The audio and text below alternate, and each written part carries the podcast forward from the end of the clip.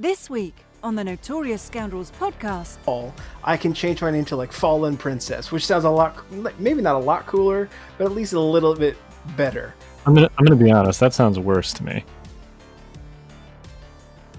Welcome to the Notorious Scoundrels, a podcast focused on tactics and competitive play for Star Wars Legion.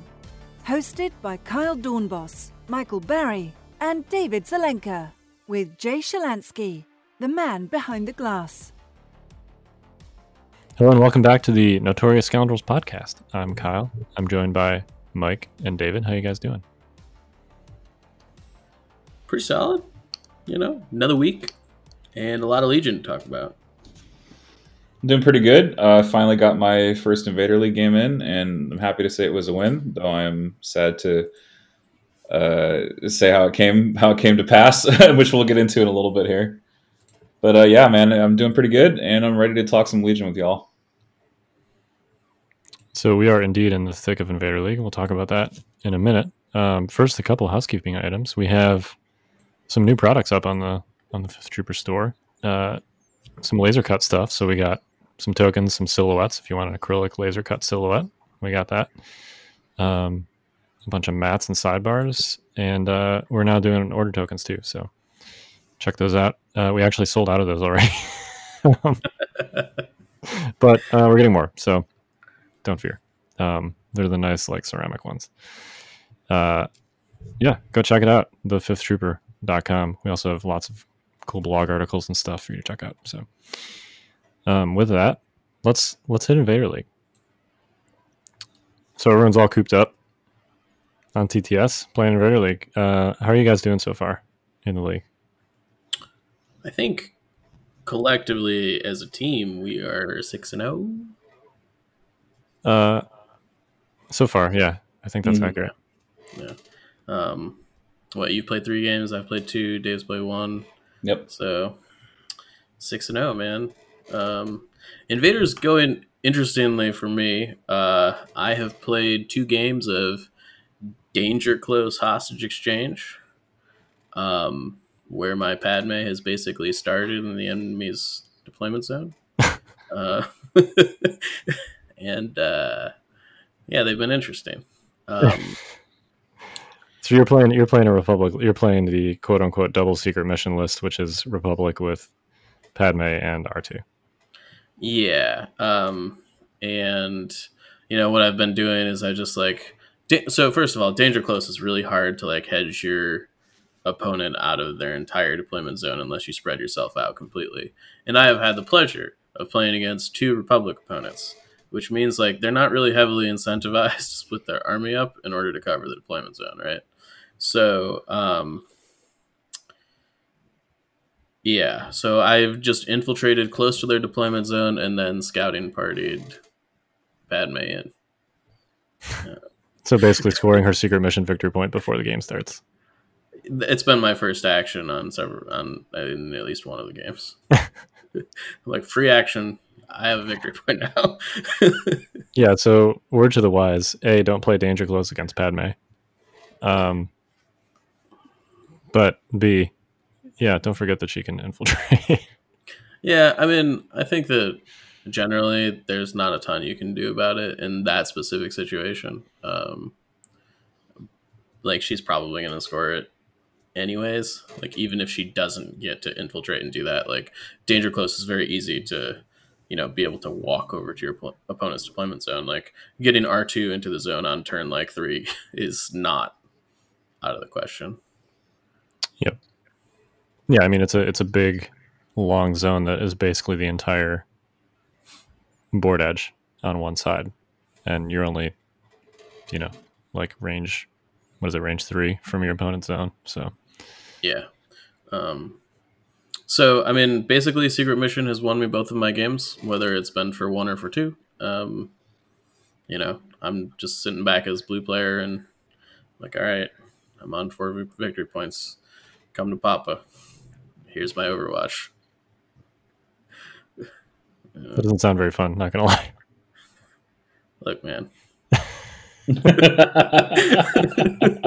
All right, so David, how are your games going, man? well, I've played one exactly one game, and it's been a disarray bombing run, and I'm playing 12 activation tauntauns. So I'm just like full degeneracy over here, and just um. hey, high five!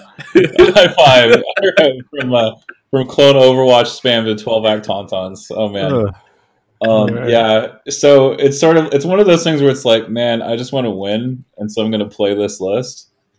Um, that's kind of how it feels a lot of times when I'm playing triple tauntauns. I, I generally just dislike it, and it just um, it just got to a point where it's like I, I don't want to make you know playing Luke and Sabine is, is actually kind of stressful by comparison because you're trying to manage two like fat heroes, and if one of them dies, you're in you're in hot water right away because you're maybe losing a command card or two if you have bad timing and tauntauns don't really respect that. They just kind of exist.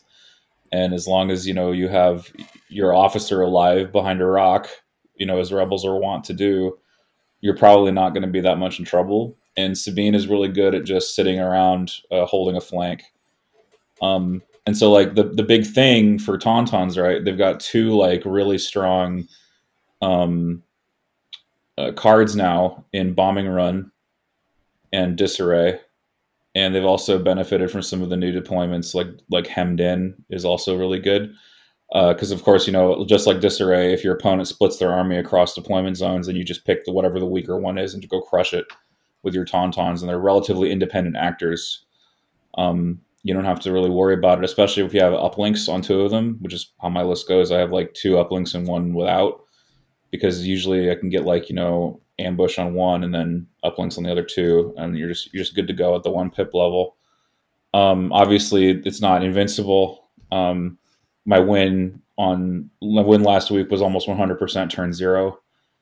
Um, the cards just fell out to where all my choices for my opponent, who was playing Dooku with three BX droid snipers, they were just all bad for him.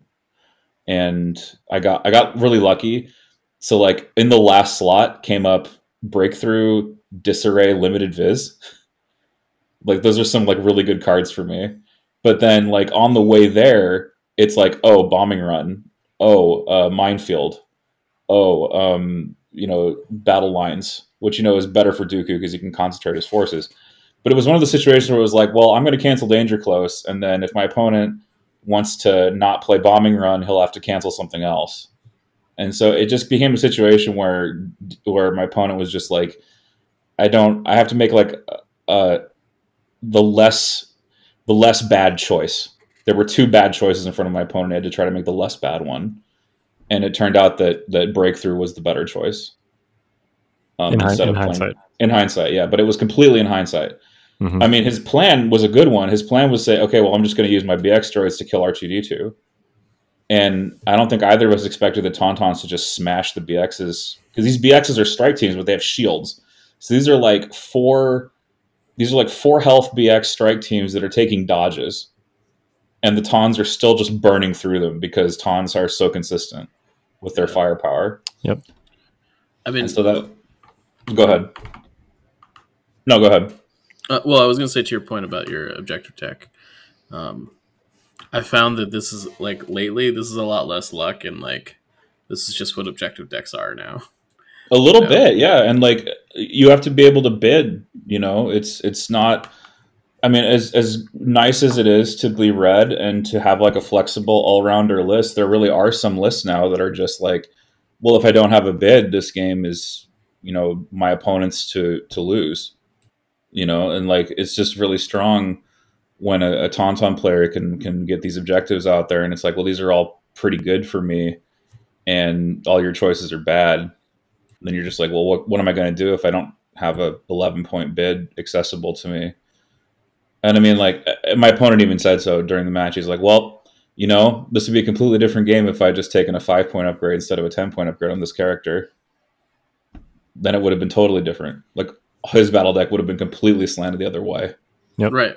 Yeah, Yeah, I mean, full disclosure, I'm playing droids, and my deployments are do not include disarray or battle lines or um, or danger close. Yep. Yeah. So, you know, and that's essentially like, at least in my case, I'm bidding specifically for the deployments. Um, not that I could care less about the objectives, but I don't care as much about the objectives as I do about the deployments. Uh, and I think like prior to Vital Assets, you know, quote unquote bidding for deployments was not really a thing. Um, I think now between Secret Mission and you know some of the skew lists like Tauntauns, um, I think it it should be. Yeah, I mean, I'm basically doing what you're doing, but reverse. like, I my battle deck, I'm bidding for deployments as well, and it's just battle lines, disarray, danger close. Uh, what's the other one? Advanced positions. You know, just like all the degenerate, you know, get into your deployment zones as fast as possible. Yeah. Right. There's there's some common ground there, right? You know, we're trying to do the same thing, which is sort of like, um, it's an it's an alternate win condition deck essentially. Yeah, totally, totally. Yeah. I mean, like my my list basically is like, okay, well, I'm gonna score two victory points off my secret mission characters. Like, and a lot of objectives, like, I don't even have to compete on the regular objectives. Like hostage exchange, like my hostage could die, and as blue player, like I could still win that game. Yeah, and key positions similarly, right? You could actually win the game without even holding your home objective potentially. You're essentially like playing a different game. Yeah. To, yeah, very much so. Um, yeah. Um, well, I uh, so I've had I'm three games in. They've all been super close. Um, and uh, pull them pulled them out by the skin of my teeth. Um, I still have both Republic players left, so uh, I'm not looking forward to that. Would be Jace uh, Pippin, who I think uh, played you in the Gen Con finals, David. He did, yeah. He was playing Empire back then, of course, but yeah, and um, very good and, player, uh, and Nima. So, uh, yeah, those are both going to be super tough, and it's already been three super tough matches. So, um, I I wildcarded on a bit of a lark before my third game from Dooku to Grievous. Um, just because the last three maps have a lot of difficult terrain and elevation changes and stuff. And I'm like, yeah, we'll see. I told uh, him not to do it, just to be clear. Uh, yeah, you were man. I uh, so, short short version. Uh, Grievous died in melee to Iden in my last game. um, it's funny how how you get used to cunning. I basically put him in a position where like I needed to win priority on a one pip, but of course he can't do that automatically. So. so he plays, um, uh, you know, Iden's one pip, and I play Grievous's one pip, and he's like, "All right, let's roll off," and I'm like, "Wait, what?" I mean, there's a lot to be said for like playing a lot of games with a character with cunning and then going back to not like being able to just like know you're going first is huge. Oh yeah. Well, and it was like I realized as soon as I put him in that position, I was like, I immediately regret this decision because I knew that was going to happen. And of course, he run the wall, run the wall, roll off, and then killed Grievous.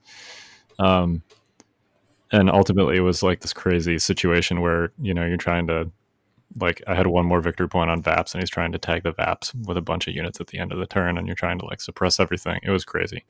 Um, but uh, uh, yeah, Grievous Grievous got murdered by Iden. you know, next time I'm gonna just hit Dooku and I'm play as one pip and be like, yeah, you don't you don't have to roll. It's all right. I got this. Yo. Yeah. So anyway, I'm stuck with Grievous for two more games. I'm not saying I'm not saying he's bad. He's um this is like an age old separatist identity crisis debate, right? Because Dooku has cunning, which is obviously good. He has force powers, also good. Um, but he's slower than Grievous. You know, he doesn't have scale. Um, he doesn't doesn't relentless. Yeah, natively, which is huge. Um, he's got lower health, you know, eight versus six, um, and he's thirty more points. So you know, his cunning and his command cards and force powers, you know, worth thirty points. It, like respecting the fact that Grievous is also significantly faster. Um, and I, I, don't I don't actually know the answer to that question, but I know like my personal preference. Um, I don't like dice rolls. I'd rather just not roll dice. so if I can play a card and just know that I'm going to win priority, that's that's what I want to do. So um, I'm uh, probably going back to Dooku. You, uh, you, you say that you say that yet I think three out of three of us all think that Dooku is the better pick. Uh, in, a, in a vacuum. Yeah, but I think that comes down a little bit to playstyle too. You know, Dooku is defensive. Um, yeah, yeah. He's he's much better when you can make targets come to him whereas Grievous is offensive, right? He ma- he forces situations, he makes things happen by getting in there. So, um, I think that's more a playstyle thing than any- anything else. I know there are lots of people that are in camp like obviously Grievous is better, and if they were the same cost, I'd still take Grievous. So, and I respect that opinion. Um, Hey, me, me too. wait, wait, wait, wait. If they were the same cost, you'd still say Grievous. Uh, okay. I've heard people I'm say just that. gonna say that's crazy, and we're gonna move on. Okay. Well, Anyway, well, no, it's it's a playstyle thing. You're right. Yeah, it's You're totally right. a playstyle thing. And like Dooku, Dooku opened up as a solo commander when BX droids came out, because Yeah. like trying to run him, with, we're trying to run him, and then like Dekas was a little bit of a non-starter because you were low on activation. So like, well, why don't just say Grievous? Grievous is just better, and they work together better. But you know, I think now that you got BX droids, Dooku's come into his own, and he he runs like I, I literally remember thinking when I looked at some of these Dooku lists, I'm like, man, this reminds me of a list I used to play, the Z6 gun line with Luke Yeah. at the head. It's the, it's almost the same, except this gun line doesn't give a, a heck about suppression, which is you know the awesome part. And of course, Dooku's just amazing all on his own. And like you say, cunning is a hell of a drug. It's really addicting, and, and you get used to it because it's just so like you know it's just so strong, and it's like I don't have to worry about rolling off. It's just it's just a great a great card. I'm, I'm singing the praises of Dooku because I wish that I could do the things that he does as a rebel, but alas, I don't No know. I such think character I think Luke is I think Luke is still way better than Dooku, but oh, that's I a mean, debate. just- that's a debate for another time. I know I just can't I just can't agree. But I- but I do think that the Dooku gun line is as a whole significantly better than the Luke gun line. Yeah, like as an archetype, I think Dooku is definitely like in the top the top two of gun lines that are possible. Gar, of course, probably t- the range three gun lines, right? I think Gar and CIS have that have those spots pretty much locked up in terms of effectiveness. Yeah. Which is crazy. Well, I mean, Empire can do a better at range four, but Certainly, certainly. um, anyway, let's. Uh, so we've got some more stuff to talk about. We have some. So first, we have some quick stats, some unit counts and stuff from Bush Facts uh, about Invader League, and then we also have, and I can't believe we didn't preview this at the beginning. We have an interview with Cinderella Tim Hannon from STABcast, uh, which is going to form the bulk of this episode. So let's real quickly hit some stats so that we can move on to Tim. Um, these are courtesy of Bushman Bush Facts uh, of the Critical X podcast, occasionally recorded. Um, and we'll have we'll have John on at some point to talk more detailed stats. These are just some quick like he basically just gave us card counts, so units, upgrades, um, command cards, battled cards, etc. And there's some interesting little nuggets in here. Um, the most common unit, B1 battle droids, because uh, they're being run in you know five or six in basically every CIS list. Um, CIS is so let's real quick let's do remind people the faction counts so there's some reference for this. Um, there are 54 Gar players, 51 Rebel players, 46 Imperials, and 41 CIS. So it's actually you know out of almost 200 players, that's pretty even s- spread with some very very slight you know drops uh, in each of those steps. But yeah, B1's most common. 232 of those. You said there's Uh, how many CIS players? Forty one. 41. Yeah, so that almost matches up right with like six per per army. Like I think the deficit is caused by the B twos that are present in the list, and some people run five. Some nutcases run five because they're running like double tank or some crazy skew. Yeah. So there is a there's also relatedly there's 13 B2s. So about you know if uh, I'm sure there are some that are running more than one B2, but on average that's a little more than you know 25% of CIS lists are running at least one B2, roughly speaking. So they got some representation there. Definitely not the mainstay, uh, which is fine because they're the you know they're the elite core unit choice there. Um, speaking of elite core unit choices, the second most common unit. Can you guess what it is? Yo, this this is crazy. so I, I would like to preface this with this is the only faction where the core unit it released with is not the most prevalent by a significant margin. um, Yeah, it's not But even go for it. particularly close. it's not close. Yeah. So But, the, se- yeah. the second most common unit in Invader League is the Phase Two Clone Trooper. yep.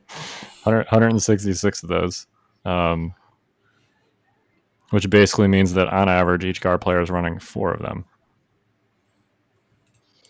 Yeah. I mean, they're good. They're, they're real Obviously. Um, I mean, I it's it boggles my mind that like there are more stormtrooper units than shore trooper units, but like the. I mean, and they're they're relatively close. There's 74 storms and 66 shores, but like there are 166 phase twos, and like phase ones aren't even like. Uh, phase ones are 67. So there's more than twice as many phase twos as phase ones. Yeah. Which is just like, you know, crazy. Yeah, they're good. Um, I don't know how much hard hitting analysis we have there, except that obviously, uh, you know, well, related. So there's there's a couple other. Let's just talk about Recu- Republic real quick because there's there's some commentary here on the Republic meta besides the prevalence of phase twos. There's also um, uh, 131 copies of offensive push. Obviously, those are not all uh, Republic, but that is the most common training upgrade and that's that's common in um, you know we talked uh, previously about the Rex quote unquote Rex Star build. People have actually asked what that is. Um, so that's basically like Rex, a bunch of Phase twos, uh, arc sniper strike teams, and then you know some mix of other stuff. Whether that's like a naked Phase one or two for token generation, or uh, R2's usually in there. Um, but one thing that is also usually in there is at least two Phase twos with offensive push. For the take that Clanker's turn specifically. So you can move and abuse the range four. So your effective range is range five from where you start ish. A little bit shorter than that, but Right. the idea. And if you do it turn one with scouting party, then it's you know I've heard it described as range six, but basically from your deployment zone you get the scouting party move with the phase twos, uh, you get the actual move, and then you get um, you know range four with the Z six. So yeah, I mean, if you really want to jazz it up, you can like take a full unit of arcs and give them uplink, so you can have like three units that can take that clankers on the same turn. yeah, if you want to get crazy, Yeah. Um, I think uh, Kingsley's running some variation of that. Actually, he's running like a double arc. Take that clanker's turn. I mean, I, you can literally blow your opponent off the table turn one if things go poorly for that. You catch them out of cover or something. and It's just Yep. so it's going to go bad for those guys. Let's talk real quick about like the tactical implication of this. I think it's basically like if you're facing a Republic player and you're not yourself a Republic player, you should essentially just hide on turn one. Is that accurate?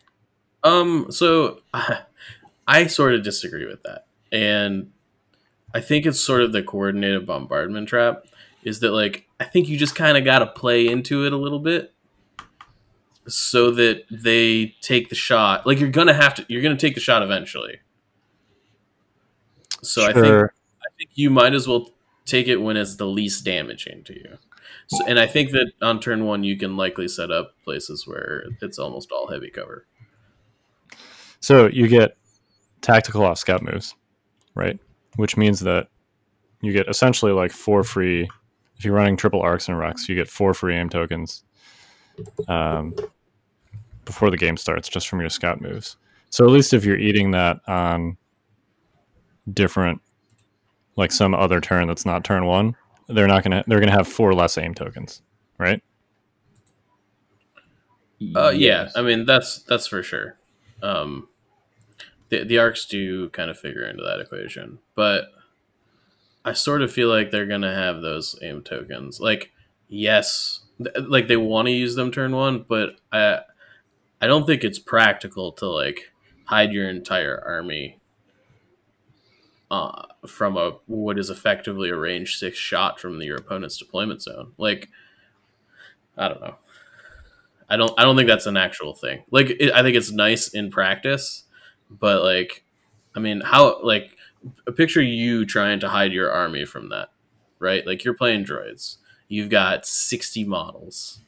Like it, it's not like what, what are you to do? Like play long march and set up in the back of your deployment zone? Like I, uh, is is that worth the four aim tokens you're denying them? Yeah, maybe I, not. I don't think so. Here, here's my contribution to this discussion. Okay, I'm no, I don't play I don't play Gar or CIS, but I do see some analogs in the pre Clone Wars uh, Empire Rebel dynamic where it was sort of like, well, I don't know if I can hide from these you know range four Death Troopers with recon intel on turn one, but the good news is at least I have enough bad wounds that it absorbs the damage. Yeah. So, so I think CIS has a similar dynamic here, right? It's like you can fire support me, and you might kill like three or four droids, but I got you know, forty of those guys were you know forty more. So it's like whatever, man. That's how I feel about it, and especially like, like I think you just you just fortify up the units that are likely to take the hits, and I think you just kind of have to soak it. Um, you know, whether that means like taking you know um, you know a, an instant like have your pad mega quick thinking dodge to you know have two dodge tokens in the tank for whatever gets shot by it or whatever um, you know um, uh, I, it's it's it's really good let me be clear like i you know um, and there's a reason that it's a build around um, think we'll we'll see if it's a problem it may be it very well may be Yeah. I mean, it's not it's not completely unavoidable. It's also not unbeatable, obviously. And I do think the point there is a good point. It's like, well, if they played it on turn one and they've done their shot, and then it's like, well, then it's gone. You know, it's done. There's no more threat. right It's like I know I don't have to deal with that for the rest of the game, so that you can just sort of resume normal play.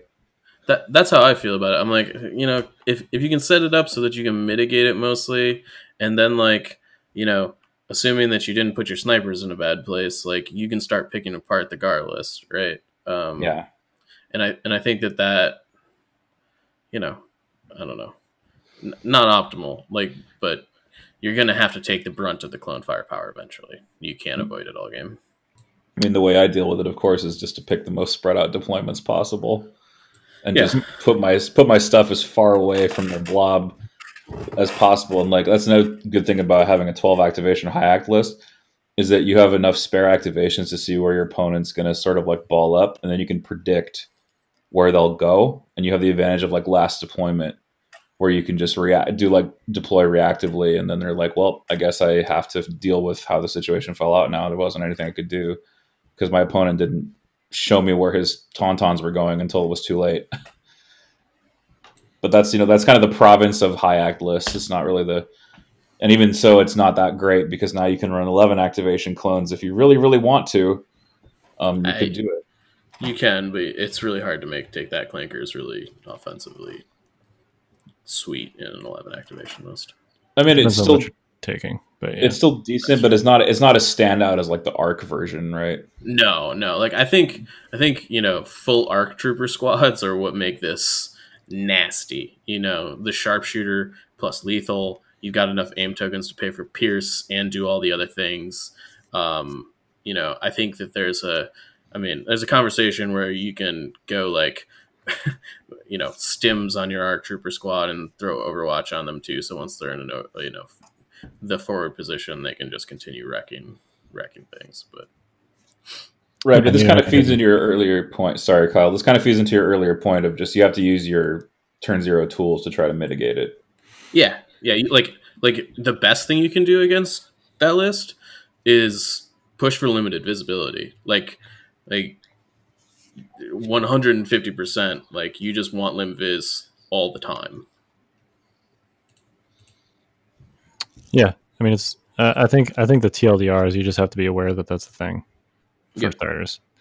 Um, like taking it in the face with a unit in the open is not an option that should be on the table for you. At a minimum, you want to put your yourself in a Just to be clear, I was not advocating for No, taking know. out the face with a unit in the open. No, no, I know. Apologize if that's how it came off. no, no, it, it didn't. I just want to. I just want to make that clear because it is like, like if you haven't faced it before, that's something that can happen. Like I've seen that happen. Yeah, Um, no, totally. So you know, you at a minimum you need to be aware of what's possible so that you can mitigate it to the extent that it is possible, such that you at least you know maybe you've only got a couple models visible or something like you're limiting the damage. Um, anyway, let's uh let's hit some of these other counts real quick, um, and we'll do we'll do like a more proper data episode or segment at some point with Bushman. Um, some other things that stood out to me that were interesting. Uh, R2D2, 81. So There's 95 Clone and Republic players combined. So it's like an 80, 85% of lists that he's eligible to be running. yeah, Um, what, what's this? What's the three PO count? Out of curiosity, that is It's like a good question. Something Uh, it's much lower. Um, 22. still- twenty-two. Okay. So roughly twenty five percent of the D2s are running three PO. I think Yep. that that is probably too low. I mean, it three PO does make R two substantially better, and also gives him some more flexibility, right? Because like sometimes, sometimes you just don't score secret mission, and so having three PO there to be like your calculate bot plus you know evaporator guy, um, that's super helpful, right? And gives them that flexibility. But you know, where can you find fifteen extra points in a list when bids are like getting pretty up there? That's fair. know?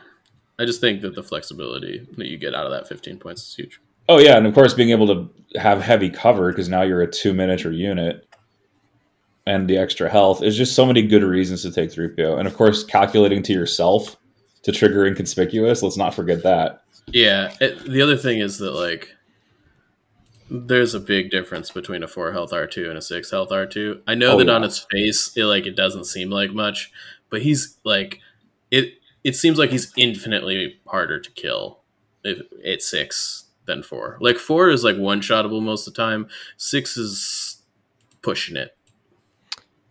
yeah, I mean, you know, doing six wounds even to a unit with a white save is kind of difficult, right? Like they're probably going to be in cover. Um, they've got a white surge save, right? So it's they're going to make one third of those. So like to one shot them on average, you need to do nine wounds to recover, which there isn't really anything that can do except like a fire supported something. It's like a Um, DT squad at range two or something. you know, Right. like- Um, so you know, and one shotting R two is the best way to kill him because he can repair himself. Uh, so twice. so, um, yeah, adding that's why I like the six versus four feels like a huge difference because four is infinitely more doable in one shot than six, and it's important to do it in one shot. So, yeah, I think that's actually the biggest. I mean, calculated odds is great. Um, I I like taking three PO and R two in my Jedi Luke lists for that reason, but I think the biggest reason to take three PO is that two extra health and uh, you know cohesion heavy cover. Um. Uh, let's see some other interesting tidbits. The AAT is the most common heavy taken by a lot, uh, 22 of those. And the next most common one is the Saber and the ATST, both tied at seven. Not super shocking. Yeah. It's a good unit. It, I'm interested to see how many round robin lists of the AAT. I like. I think that it's legitimately a good unit. Yep. Um, It's just a question of like, does the fact that it's so expensive make the rest of your list bad? And I think that that remains to be seen. Right? Like, I think the ATST is like sort of legitimately a good unit at this point, um, as well. I don't think it's as good as the AAT, but um, it'll be interesting if if the AAT is good enough to make up the difference there. Um, Yeah, we'll see. I mean, it, the the struggle there is you have to take a roughly 200 point commander along with your roughly 200 point heavy upgrade or heavy tank. So, um, you know, I, I have seen some good like 10 activation AAT lists. Um, like you can get to 10 activations with Grievous and an AAT. Um, and you know, there are also some uh, like I think I think R1 is running some kind of crazy like a double AAT situation.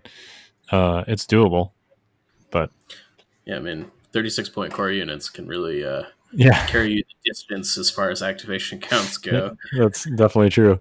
Yeah, Um. Last last tidbit going back to our previous Grievous versus Dooku debate. Apparently, uh, at least survey says uh, Family Feud that uh, Dooku. Uh, there's 24 Dookus and 19 Grievouses, so relatively close. That number is now 20 to 23 because I switched to Grievous. Uh, but um, Um, any other quick hits from this list that you guys I think wanted- are super interesting? I wanted to see how many operative Lukes in here, but it doesn't appear that Luke is. Um, uh, split between commander and operative. Okay, yeah, it's a subtitle um, based on how Bushman does this this extract. Um, yeah, One- it doesn't one look like thing that's a thing. One thing that's in this list I noticed is there's 33 Cassians, but only 25 K2s. So they're not being strictly run as a pair, which is interesting. Um, I hadn't. I mean, I've tried to put that in lists, and I haven't really thought of it very highly, but I guess it's working for some folks. Cassian as a soloist seems less good somehow. I mean, I don't know. It's pretty decent. That's solo. I mean, Yeah. If you're using him as like a sniper, I think it's fine, and I think a lot of people are. If Yeah. he's like your fourth sniper, then great, you know. And and K two is an operative slot. Um, I've done Right. I've done a fair bit of like how do I do Jedi Luke and Cassian, and also include R two. And the answer to that question is you cut K two. Yeah, you have to cut So- K2. That's right. Yeah. Same same if you're doing Sabine, Cassian. You, you want to hear another startling statistic? Not really startling, though. What's that? 100, 148 rebel troopers, less than 40 of them are carrying heavies. That, the most- that DLT number should be higher. I mean, Yeah. you know, The, mo- the most carried DL, the most carried rebel trooper heavy is the DLT 20A. well, I will die on my DLT twenty A sword. Um, I think that number should be higher. But- What's what what's sort of interesting about that is that um like assuming that people are just taking naked rebel troopers as core units, like to fill their core capacity up to three or whatever, or four, like they should be like roughly the same amount as how many tauntauns. There's only 40 tauntauns. Only 40. yeah, Well, What I mean there is that like uh, rebels are flexing to things that aren't tauntauns. Oh, certainly, yeah. Like uh, you can tell that rotary RTs are a popular pick as well. 34 of them Yep. are uh, rotaries. Oh, there's actually more ATRTs than Tawns, but I guess those some of That those includes- Republic. Republic. Yeah, Yeah, some of them are Republic, and I, I know at least one list that has it's running Republic rotaries. But uh, Yeah. I'm not sure about the full details on that. yeah. I think people are kind of bored of tauntauns. Yeah, I, th- I mean that's kind of been the thing. People don't, people are, aren't uh, they aren't playing them because they're bored. But I mean, I'm not bored. I think they're great. I think they're mean- fanta- they're just a fantastic unit. I mean, they're just great. well, you're, not alone. There are 39 of them, but Yeah, I, th- I Uh, think this. I think the saddest statistic on this list. Is there's exactly one X34. That's that's my my sad statistic. are there any T47s? There are six. Oh wow, look at that. All right. Yeah, so there's some there's some there's some play there. People are Yeah. people are thinking the air speeders, you know, is getting better, but the land speeder is just dead on arrival, basically. Or at least the people seem to think so. Yeah. Um, all right. Well, should we should we push on to our Cinderella interview? I have Yeah, one we- more stat. Okay, Okay. go for it. There are 443 strike teams in Invader League. Ah! Yeah. Shout out Oh, to my boy. Well, hold up, hold Australia. up, hold up. There are 443 sniper strike teams in Invader League. I didn't look to see if there's any uh, people running mines. I, I sort of doubt it. But yeah, there are There's 443 sniper strike teams in Invader League. So, So more- more- More than more than two per list. Because there's 192 players. then yes, yeah. There, the average is more than two. Two and a half, Okay, last last last thing. There's only three copies of Lying in Wait, so I think our propaganda campaign is working. Oh, all right, hold up. How many how many bosses are in here? I think seven. Oh, that's wrong. Okay. Uh, I mean, it's not wrong. It's It's people w- are sleeping on boss. Uh, I mean, you know, it's one thing. So there's an important thing to note about Invader League in any tournament is Invader League more so than some other tournaments is kind of a try out new stuff tournament. That's true. Um, and Iden is the new hotness for Empire, right? Yeah. Yeah. I think there's like 30 or something. It's like 70%, I think, are running Iden. Yeah. Something So like. I think that explains it. I mean, I I would like Bossk's Bossk's great against specifically against Republic. Still, yeah. yeah. Uh, so you know, um, yeah, I think you should probably see more Bossk. Like if this were, you know, if this were Worlds instead of Invader League, and people were just straight up playing like what they thought was the best thing to win instead of just trying the new the new hotness, you'd see more Bossk. I bet. Right. Empire would be playing Bossk Shores. You know, it wouldn't be a thing. Well, you'd see Iden too, but it wouldn't be quite as skewed the way that it is.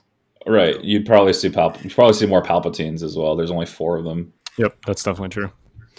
Yeah. All right. Well, should we move on to our interview with Mr. STABcast Tim? Yeah, let's do it. And we're back with Cinderella Tim Hannon. How you doing, man? I'm doing great. I'm doing great. I, for the record, I just want the record to show I did not make that nickname. I'm not that self-absorbed. I'm self-absorbed, but not that bad. So that was given to me by someone else, and that just got thrown on there. Who, who's, saying. who dubbed it? Uh, who dubbed it? Oh, you? I don't, I don't want to throw anyone under the bus, but his name uh, starts with Thrawn. with Thrawn. so So is he trying to like call you a princess? Like what's going on here? well so so here's the thing right so i kept thinking this is great because as soon as i fall i can change my name to like fallen princess which sounds a lot maybe not a lot cooler but at least a little bit better and then i just haven't fallen yet i'm like dang it okay i guess i'm just gonna keep up with this all right cool All right, all I'm gonna. I'm gonna be honest. That sounds worse to me. Yeah, I was gonna say. you might just want to stick with Cinderella at that point. it's gonna Cinderella be, it's kinda be that new movie with uh, gerard butler it's gonna be cinderella has fallen it's, There you go. Gerard Butler rescuing Tim Hannon. Um, i'll take it so you are from STABcast. Do you want to tell uh, us about that real quick before we dive in? um, for better or for worse, we have a podcast that is uh, now four of us. It was three guys, and then Will left, and then I jumped on, and then Will came back on. So uh, the great thing with four factions and four hosts is we each cut the cover of faction, so it's pretty good. Um, we're somewhat competitive. Ryan and I tend to get really into it. Uh, Ryan more so than me, but it just kind of depends. Uh, we we have a good time. We do lots of. I think probably a good like quarter of our show is uh, bat reps and stuff, and then we try and we try and spice it up a little bit and throw some extra content in there when we can. But we've been going since since Legion dropped, so we've been around for a long time. It was a good time. Pop quiz. What does Yes. STAB stand, stand for? Sunsphere Tactical Attack Brigade. There we go. All right. Yes, All right. That always our sticks old, out our, to me. So for we are you know, based in Knoxville, Tennessee, and we have a Sun Sphere from the World's Fair here from the '80s, and that's like our local landmark. So that's why our X-wing group was the Sun Sphere Defense Fleet, and now we are the Sun Sphere Tactical Attack Brigade. I've always wondered where that's from. There Yes, that's why we have a gigantic gold golf ball in our city, and we just are somehow proud of that because Knoxville. Obviously, I mean, who wouldn't be? That's yeah, exactly. That tells you really all you need to know. Unse- Unfortunately, we have not succeeded in our efforts to uh, spray paint it like a Death Star yet, so we're stuck with a gold ball. I mean, how how big are we talking? Are we talking like Chicago's got like the what do you call it? The uh, I It don't not tall. Okay. let's let's get. The, it is. Uh, oh man, I'm horrible at guesstimating. Probably. Oh goodness, probably like 20 stories, something like that. No, that don't can't know. be right. Sounds Maybe pretty. it's not. The, it- That's pretty it's tall. Not super tall. It's not super tall, but it's it's Shit. tall enough that you need an elevator. How about that? Okay, yeah, okay, twenty stories. All right. Yeah, I'm, I'm trying to much bigger than I guesstimate. thought. That's Yeah. that's huge. I- I'm trying to get guesstimate again, and I could be completely off. I'm I should be looking up like how tall is 20 stories for reference. Um, Well, well, It's- it's, roughly two hundred feet. sure, that helps me. Yeah, great. Uh, it's uh, it's it's a, it's a lot of feet. Um, can I measure Yeah, it in Star Destroyers? Well, it's more than a Star Star Destroyers, it's, yeah. yeah, gi- give me real measurements here. Come on. All right, so let's transition from giant golden balls to Invader League. Um, why why are you called Cinderella? Why did Zach um, So- slash anonymous nicknamer give you that? Uh, so I I don't tend to start most competitions with a, a high bar for myself, but especially on TTS, I tend to do my legioning in two ways. In real life, I try, and this has shifted over the years and stuff, but I now tend to try to run a real list or a decent enough list because in my mind, I spent the time to paint it, put it together, get it all here. You know, if we've gone to a tournament, I've brought it with me. I want to play something that's at least somewhat decent. On TTS I tend to run garbage because I can I can play with stuff that doesn't exist yet. I can play with stuff that I don't own yet. So I, am a little bit more willy nilly. Uh, so I tend to run jank. And right up until lists were locked in, I was messaging people like, I don't know what to run. I don't know what to do. I had I had like a three Death Trooper Iden list at one point. That was a nine activation, three Death Trooper Iden. That was something that I was like, I wasn't sure about this. then I had, I got Iden up to I think 13 activations. And then I was like, no, no, I can't do that. So I went back and forth. So all that to say, I don't tend to have good lists, but I love my bikes and I love my dewbacks. So I said, let me try and incorporate that in there. Uh, and so I would say most odds were against me, including my own odds and game by game, I seem to keep on winning, which is no disrespect to my opponents. They've all been, I think every single one of them has been a really close game and a really good game. Um, so it's been solid. So, could you, in detail, yeah. provide us with this garbage list you're running? this garbage list that evidently isn't that bad, I guess. Yeah. Um, so it is now a, a, better podcaster here would have this pulled up so I could be reading it. But again, I'm from STABcast, so off of memory, it's Iden with uh, Overwatch, Offensive Push, obviously her little buddy bot, and uh, her repeater. Now, also, of course, she has the loadout. So on the loadout is nothing.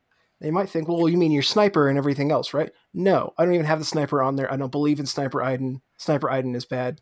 Don't at me. So that's where that's at. It's okay. I think you're right there. yeah. Continue. Uh, but two uh, shore troopers with the T21, of course, and then also with an extra body on there. Two naked mortars to go along with them. Two RTC stormtroopers because the RTC is the bomb two bikes with nothing on them and a dewback with uh, endurance because I love endurance on a, a dewback. One time I didn't run them. I ran a double dewback list and Ben panicked both my dewbacks off the table. Uh, so endurance is key, and uh, just the T21, the four white die crit two blaster, no uh, com slot on there because I'm right at 800 points with 10 activations. All right, so let me get this straight. You're four and zero. Yes. You have a dewback in your list and two bikes. Uh, the, the, the, bikes or whatever. Bikes are decent. So bikes are. explain, bike, the, listen, the to me. You can say bikes are decent. What killed Vader last game? But some bikes. Yeah. And a, a, side note here, real quick. A side note is my opponent uh, Krugar, who was who was a great, absolute gentleman. We were playing, and the bikes came around, and you were actually casting that game. Funny enough.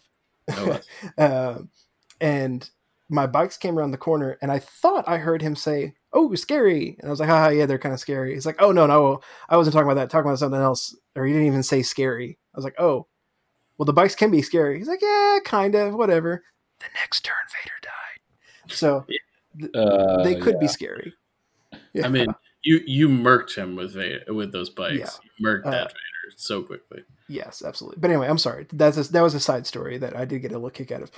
Uh, but for the dewback, so the nice thing with the dewback is with six health, armor one, red defense saves. Obviously, don't surge on defense, but still, it tends to hold up decently well. And sometimes I throw it out there, and again to harken back to the game you cast, you notice that I threw it out there kind of as a sacrifice. Um, but that's okay because it's it's in that weird balance where it's hardy enough that if you don't shoot it, it will rip your face off. But if you shoot it, it's going to probably normally take a few shots to get down. Sometimes, you know, obviously dice are dice, and sometimes it dies quick. I think my first game it died pretty quick, um, but normally it can put up a decent fight to to hang on long enough to at least be a threat, and if not hold a flank, at least distract a flank. I got to talk to you about holding a flank here because um, I Yeah. cast one of your games as well, That's and right. um, I remember that you had a, you had the dewback and rapid reinforcements, Oh, and and, I, and was- I, I saw you I saw you put it in the back corner. I was like, okay, well, it's scoring, and you know, you know, maybe it'll stay there. But I had this feeling it was going to get chopped up. That thing like ripped his snipers apart because they just couldn't It like it like ate a naked trooper and then like it killed Yeah. a bunch of snipers. That thing was deadly when it ha- didn't Yeah. have really any good opposition. Yeah, it went into the backfield, like you said. It, it killed that naked squad, which I didn't expect. But he just, I got all hits and he got all blanks, and they were gone. Um, Yeah. and then yeah, just kept harassing the snipers and everything back there. It was again, they can be really deadly if you don't pay attention to them. And again, they die, they die just like any other unit in this game. They don't surge on defense. Armor one is only armor one, so it's not like they're invincible. But they tend to be strong enough to, for me, earn their points. Now I do wish they were a little bit cheaper, or my maybe semi hot take. I don't know if you call it a hot take. I think that that T twenty one maybe get rid of the crit two on there and auto include it for 90 points. You know, I don't just- think you're just- wrong. Or or or just give it some kind of sidearm. give give me something to shoot with. It could be a three white die attack or something like that. That's fine.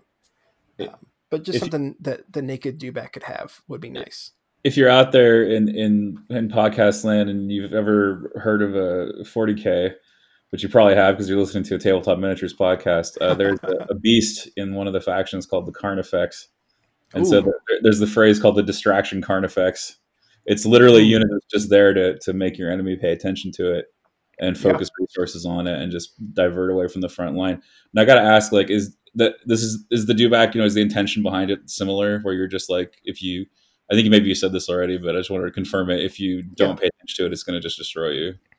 Yeah, and that's the thing, and especially with that spur, the pro- part of the problem with facing a dewback is you don't know how fast it's going to go because that spur is so multidimensional. I can I can spur spur, especially with endurance, right? You get you're taking off two suppression every time, not counting hostile environment, but normally you're taking two suppression off every time.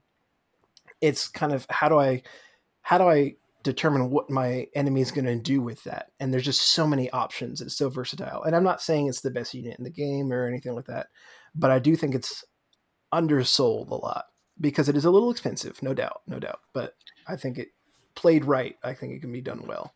Yeah, I was gonna say like mixed supports are kind of rare, right? You don't really see Yeah. that. You know, everybody's like, Mhm. "Oh, I'm gonna take three bikes," or even when I was, you know, building, you know, theory crafting Empire list, I'm like, "Well, I want to run like Vader and two dewbacks because I could put Mhm. new ways to motivate them." But I mean, is this is this something that you've done? Do you have like a do you have something that you could say about mixed supports, or like should people try it? What do you think? So the biggest enemy in my list is actually the list itself. It's bad control. it's it, there is no control, especially with Iden in there. Iden's great; she's a powerhouse, but everything else is up for grabs. Now, the good news is with that list, other than Iden, it's all core and supports. So it's not atrocious, but it ain't great either. No, uh, that's definitely the weakness there. But normally with mixed supports when I do that, I tend to run two eWebs, but my problem with eWebs lately, as much as I love them, they're one of my first loves of this game. They're so so cheap and they're good at holding points, but oh, that range 3 kills them. Like that they need something that can get them up to range 4 for or something, some kind of generator or something that it can throw on there cuz range 3 they are just not cutting it. Again, Um, they're good at holding points, but yeah. Yeah.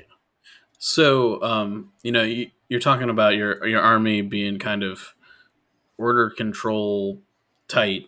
Um, Iden is very selfish as far as commanders go with her command Yes. cards. Um, How how has she played out for you generally? Like, clearly, this is the first major tournament she's been legal for. Mhm. Um, what has your experience been with her? And you know, would you take her again? Um, she is every bit as broken as you think she is, uh, which is good and bad, right? I mean, as a game as a whole, you're like, ah, it might not be great, but those command cards are so so good. It's such a rare discu- uh, like mental discussion you have to have with yourself and with your friends when you're you're talking about list building. Is normally it's okay. Well, this this command card's decent, but I don't really want to bring this one. Blah blah blah. All of her command cards are really good. Like even just her three pip. Even if you have, I think again you commented on this during the stream. I have no special forces, so I Yeah, I don't get to do her her cool special forces thing. But a she still gets to do her cool special forces thing, and it still orders three troopers. Which, when your list is half troopers or mostly troopers, that's great.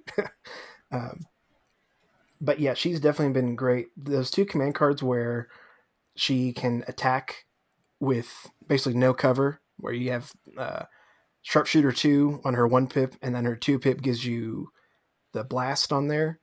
Oh, it's that combo. I've used that combo. I think if you went through and watched all my games, I think I've probably used it in order over and over again. Which I don't know when. The, when does this show come out? Tonight? Tomorrow? Uh, Tuesday afternoon sometime. Probably. Okay, so hopefully my opponent doesn't listen to this before Wednesday because my last game is Wednesday. um, but yeah, like I tend to play one her one pip, her two pip, normally to try and get a one two punch and kill whatever's in my way.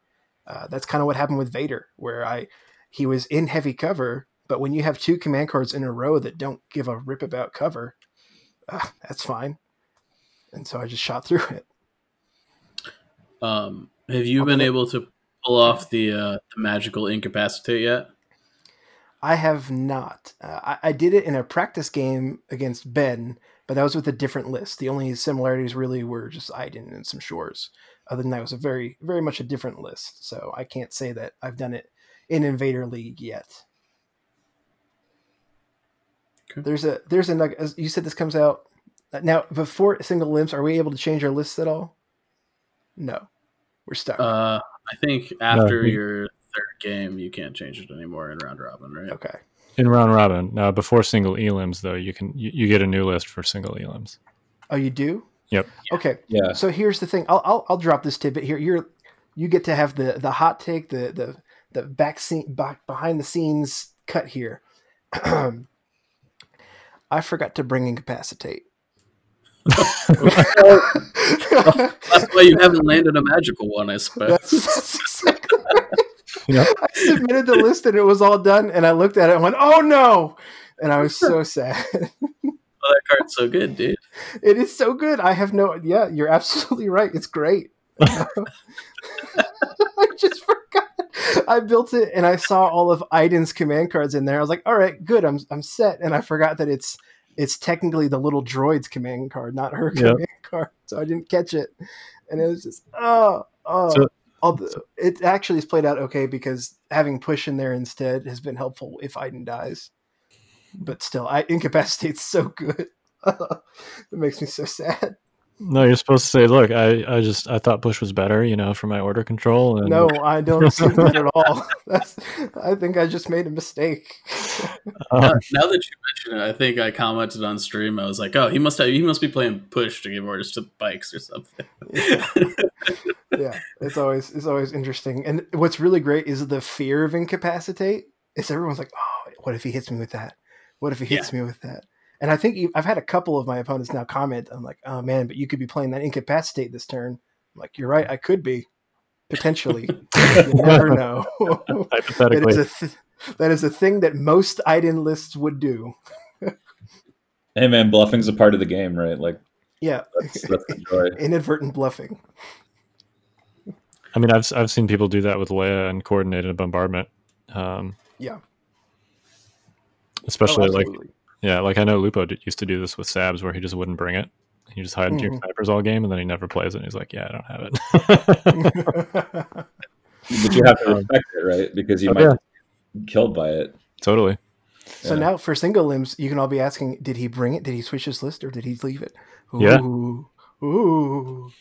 Well, now the first time you get streamed, though, people are going to know. And then yeah. like, oh, all right.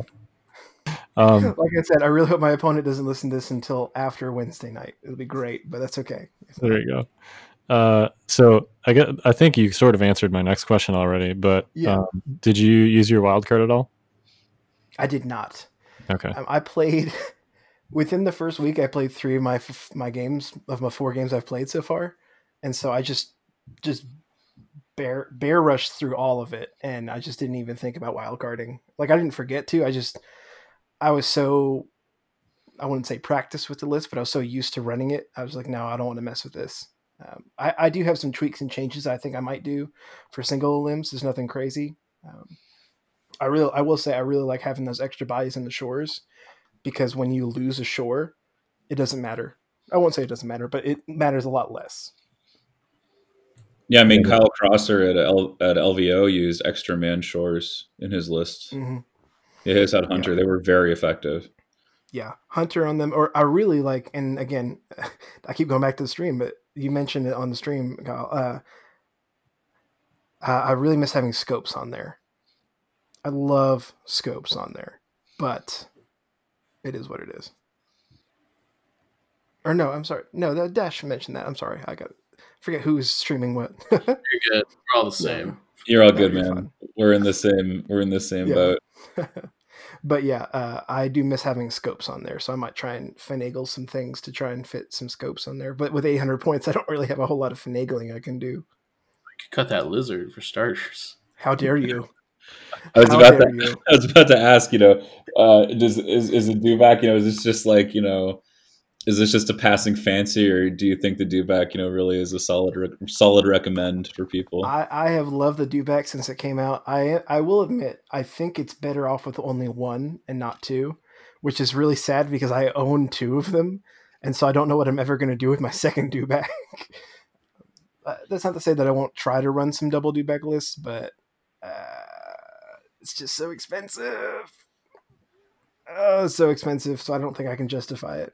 But no, I think the dewback stays. I, I like him. Like you said, it, it's a distraction dewback if nothing else. so you've uh, you've jumped in. Sorry, can- go He ahead. can rip up the back line. Uh, totally, totally. Uh, so you've jumped into the the streaming game now with uh, TTS Legion. You how, how long have you had your channel? I, I forget. You've had it for at least a couple seasons now.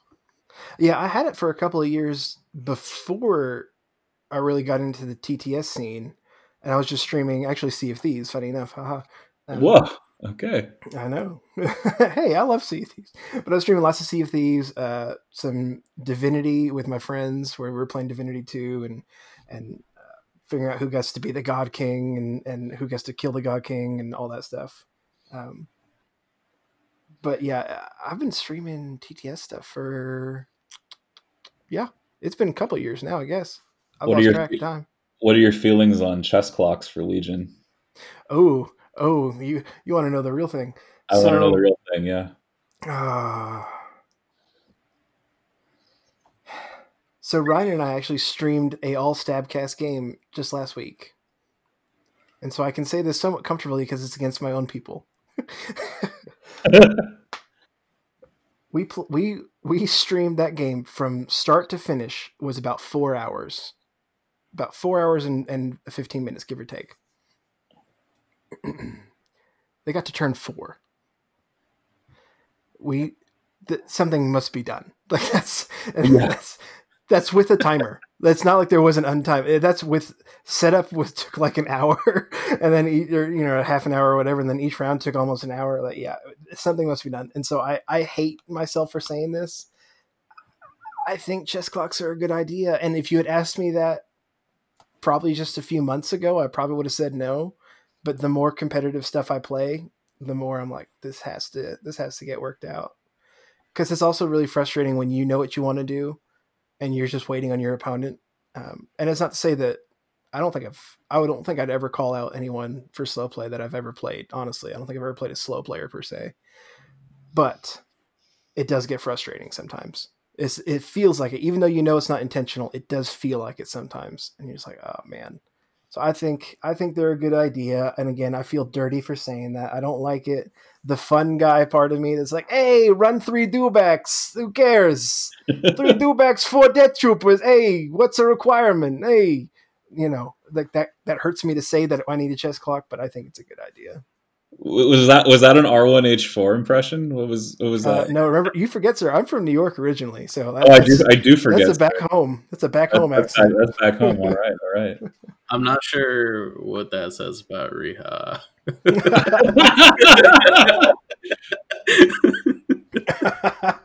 No, man, no, I, I- absolutely zero disrespect to Eric. He's he's fantastic. He's really really fun to, to play. Very good impressions. Oh, of course, yeah. Uh, so, um, you mentioned you were casting a game with your Stabcast bros. Um, yes, yes. My understanding is that you're the only Stabcast bro without a loss so far in Invader League. Uh, did Um, Ryan lose? This is the information I've been provided. Uh, I Oh don't man, know. that might be true. I don't know. I don't. I don't stay up to tabs because it normally just makes me upset, so I don't look at those things. But I- Ah, uh, that might be possible. I know Will lost because I saw it happen. so so Will Zach lost has asked. zero, and we had to wait four hours to see it. But what? Ah! hey, hey. Zach, Zach has asked that um, how excited are you on a scale of one to beating Ryan at your local prime about making it into single eliminations? oh, I don't. Now Ryan will remind you that I did not beat him at the prime we played in, um, but I still got an invite. So you know that's what counts, I guess. Not that invites matter anymore. I do But joke around that I think all this virus stuff was partially my fault because I think God looked down, saw me win that. It was like, no, we can't let this happen. No, absolutely not. Like, that's that's not allowed. This is atrocious. You've gone too far. Take it all you, start, so you started winning games, and God sent the coronavirus to stop Yes. that madness. It's I I have two prevailing theories. Either Luke Cook started it so he could be the reigning world champion for eternity, or God sent it down as a curse for me winning that that invite. Either way, it's just it is what it is. Either way, Legion's to, at fault, but I'm not going to stop playing. What, what hath Tim wrought? Right. there you go. Um, but uh, it would be fun. I do hope I get to to face uh, Ryan in there, but he's a he doesn't listen to other podcasts, so it's fine. I can say this: he's a really good player. He is probably the the bane of my existence. He's the antithesis of how I play, which is why he plays Rebels and I play Empire. Uh, it's we we were roommates for a while, and it's it's never stopped being that kind of relationship. So it's it's a good time. I actually I really do. All jokes aside, I re- appreciate having someone like him in our local community because he is tough. He normally kicks my butt, and a lot of times we'll talk. You know, before we play on our local nights. Hey, do you want to play like fun lists, like goofy lists? Or are you playing like a real list? And most of the time, I'll tell him, I want you to hurt me. Like I want you to play me and beat me, so I can figure out what I did wrong. And I'm gonna get mad. I'm gonna get ticked off. I'm gonna get mad at myself more than him. But that's also how I learn. So I need I need to be shown the error of my ways, and I have many errors. So would you say I have a masochistic side? In Legion, sure, yeah, sure, just a little bit. And I, I talk about this a lot on the cast. I don't get mad at my opponents. I don't think I've hardly ever gotten mad at my opponents. I will get furious at myself. I'll get furious at myself and at my dice. Like I can't believe why this is stupid. I can't believe you know better than this. Why did you do that? Why did you move that? You idiot, idiot, idiot. Just yeah. Stop calling you Cinderella and start calling you Anakin. Yes, I, I hate dice. They're coarse and they get everywhere. well, so you are you are uh, I think essentially guaranteed a spot now in single elims, right? Based on how the rest of your group is shaken out. Yeah, e- even if I lose this uh, Wednesday match, which actually is against uh, his name's Strutter. I've not ever played him before, but he has a list that I'm genuinely scared of. Like he's a very strong, pretty meta list, and uh, it's it's Iden and Death Troopers and Krennic and all the bells and whistles that go with it. And whew, I'm a little nervous. I don't know. he, I, I think he's the one that's going to take me down. But even at four and one, I should still make it in. Yeah. Well, I'm I'm rooting for you. It's, so it looks like it's going to be like Iden Jank versus Iden Meta. Yeah, exactly. Yeah. yeah, we'll see how strong my jank is against actually good, really good Iden lists. Just just saddle up that dewback and ride it to victory. That's right. The lizard cries of victory. So uh, I hear some rumors Oh. that you're going to be, you know, pirating it up with uh, Jay and Evan this week. uh, Uh, how valid are they, and when is that going to happen? those are are very valid, and as far as I know, it should be happening. What for us is tomorrow. Uh, if this is releasing Tuesday, then tonight, Tuesday. Woohoo! Okay. Yeah, should be. Uh, unless So you guys Jay are- changes plans, in which case it'll be the next week. That's fine. So you guys are going to be uh, streaming it up on Sea of Thieves. Yes, there. absolutely. Yeah, I love love that game and playing it for a long time. Uh, it it was not perfect at launch, but it is quite good now. I love it. Now, Tim, are you a, are you a grinder or are you a player hunter? Oh, what a good question. It honestly, and this sounds like a cop out answer, but it's the truth. Just depends on my mood. Like there's there's sometimes I jump on that game and I'm like, I need to kill someone. I need to find a ship and ruin their day. And then other times I'm like, you know what? But what if we just found like all the pigs and returned them to their rightful owners? What a happy day this is. What is So it's this just- game? Just depends. I, I have yet to play Sea of Thieves, and I'm very confused right now. Oh well, it's it's a game that varies. It just it is whatever you make of it. And sometimes you get to stow away on the enemy ship and you hide out until they take down the fortress and you swim underneath, steal the fortress chest, and then escape in a rowboat all the way back to the island and cash it in before they ever catch you. Sometimes you just talk to parrots. It's okay. It changes. Okay. It's Pirate's Life. That's right. Yeah, pirate's life. That's all right. If you're not drinking, you're not playing. So There you go. Well, you got the you got the beard for it. yar. I did actually fun fact for that game, real quick little tidbit. When I first started playing it, I learned if you talk in open chat, if you with your random crew in a pirate accent with authority, they will listen to you. I've I've convinced foreign parties that like I just jumped in a party full of friends, and I've convinced them to put their fellow friend in the brig and lock them in the brig down below just because I talked in a pirate voice. Like, Yar, lock him up, boys. He's not listening to me. He's not secure in the masthead. Put him in the brig. And then they put him in the brig, and it's great. And then he's listening to me. Like, okay, this is, this is amazing. Fantastic. I I very nearly obeyed your commands. That's, see, exactly. Yeah. Uh, well, um, good luck in your last round robin Invader League game. And uh, I think are you are you the first person to successfully lock down a single Elim spot? Uh, I I believe I am, but I could be wrong about that. But I believe our bracket was really like on point with getting all of our games done, not just with me, but as a whole. So I believe so, yes. But Awesome. I could be wrong. Well, congrats, man. And I hope you're running something equally janky for Elim. Uh, it will probably be very similar. Uh, it may or may not have incapacitate in there this time. Who knows? Hypothetically. Hypothetically, yeah. We'll keep you on your toes. All right, thanks, man. Uh, well, Yes, That was- thank you for having me. I appreciate it. yeah, and you have you, sorry, you have a. Do you want to plug your Twitch channel too, in addition to your podcast? Oh yeah, Where can we so watch? The, the Twitch channel is just uh, Timitation Irish, which if it's that if that's hard to figure out how that's spelled, it's just imitation with like a ti in front of it, and then it's just uh, Timitation Irish.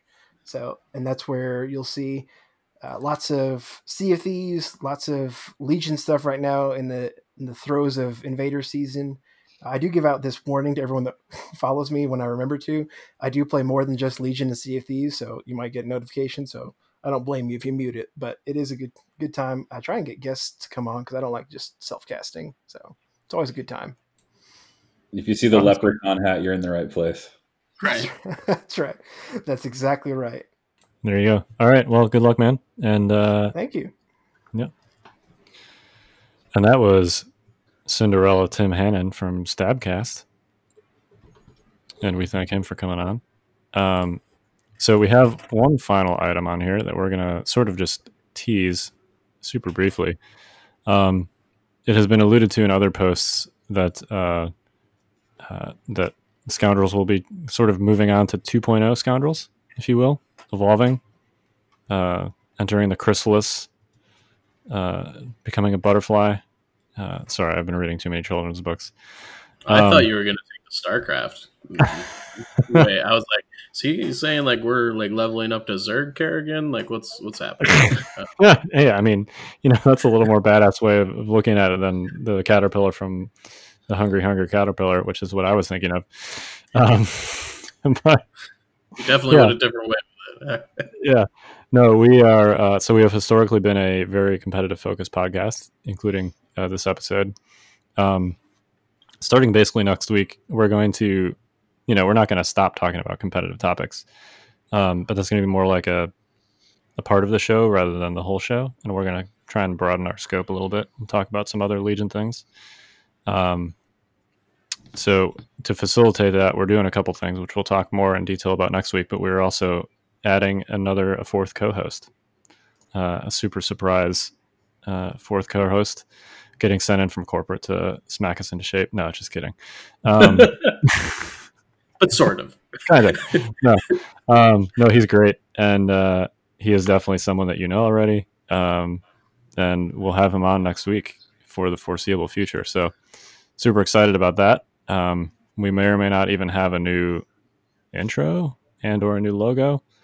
Uh, so we'll see. It's going to be Scoundrels 2.0. We hope that you enjoy it. Um, and it's been a fun almost two years so far with Scoundrels. Yeah, time flies, man. I uh, it yeah, it feels like a lot more and a lot less than that at the same time. I don't know how to really say that otherwise. Like, but um, Yeah, it kind of feels like kind of feels like just yesterday. We were like, "Hey, let's start a podcast." I, our original conversation with Kyle was like, "No, we can't do that. Like, that's crazy." I was like, "Dude, it might be fun." Here we are. yeah, here we are. All right. Well, we are the Notorious Scoundrels. I'm Kyle. Whoa, Hang on. Up. Okay. Hold up. Oh, okay. We We're- got some plugs. I'm sorry. Why don't you do the plugs? All right, all right. So um, we already talked about it a little bit, but uh, tonight, um, Sea of Thieves stream on the Fifth Trooper Twitch. Is that just the twitch.tv slash the Fifth Trooper Uh, I think it's just, it's on the YouTube. on the YouTube? Sorry, Yeah, Fifth Trooper. YouTube. It's YouTube.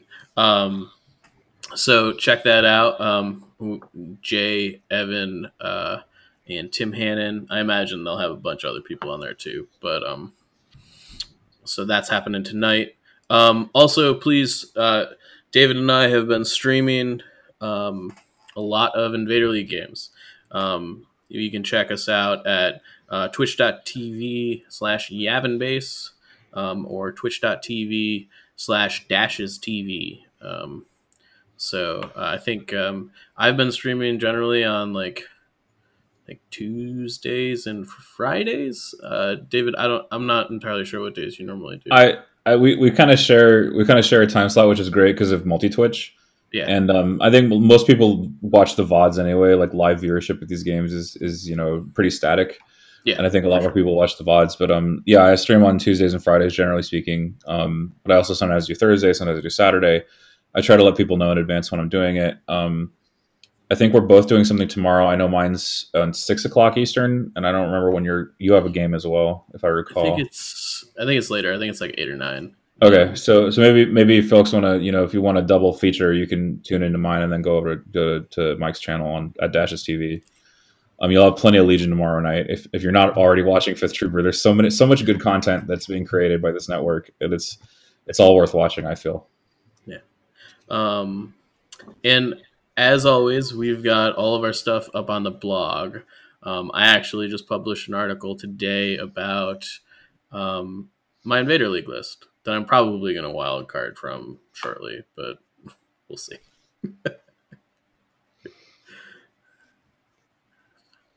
so I think that's all the plugs we've got, unless anybody else has anything else. In Nope. which case, Kyle, you can go ahead and take us out. All right. Well, we're the Notorious Scoundrels. I'm Kyle, I'm Mike. And I'm David. and we are a butterfly. Fly away, We're butterfly. We're man. Wait, wait, who left this glass slipper here? you know, we forgot to ask Tim who his fairy godmother was. I mean, probably It's Ryan. just- let's be it's honest. Gotta be Jay, right? Yeah, I don't know. Obviously, it doesn't have to be Jay because David said something else. So, yeah, maybe it is Ryan. I bet it's Maybe. Ryan. Yeah. All right. Anyway, uh, stay fresh, cheese bags. Join us next week for another episode of The Notorious Scoundrels. This has been a Fifth Trooper production.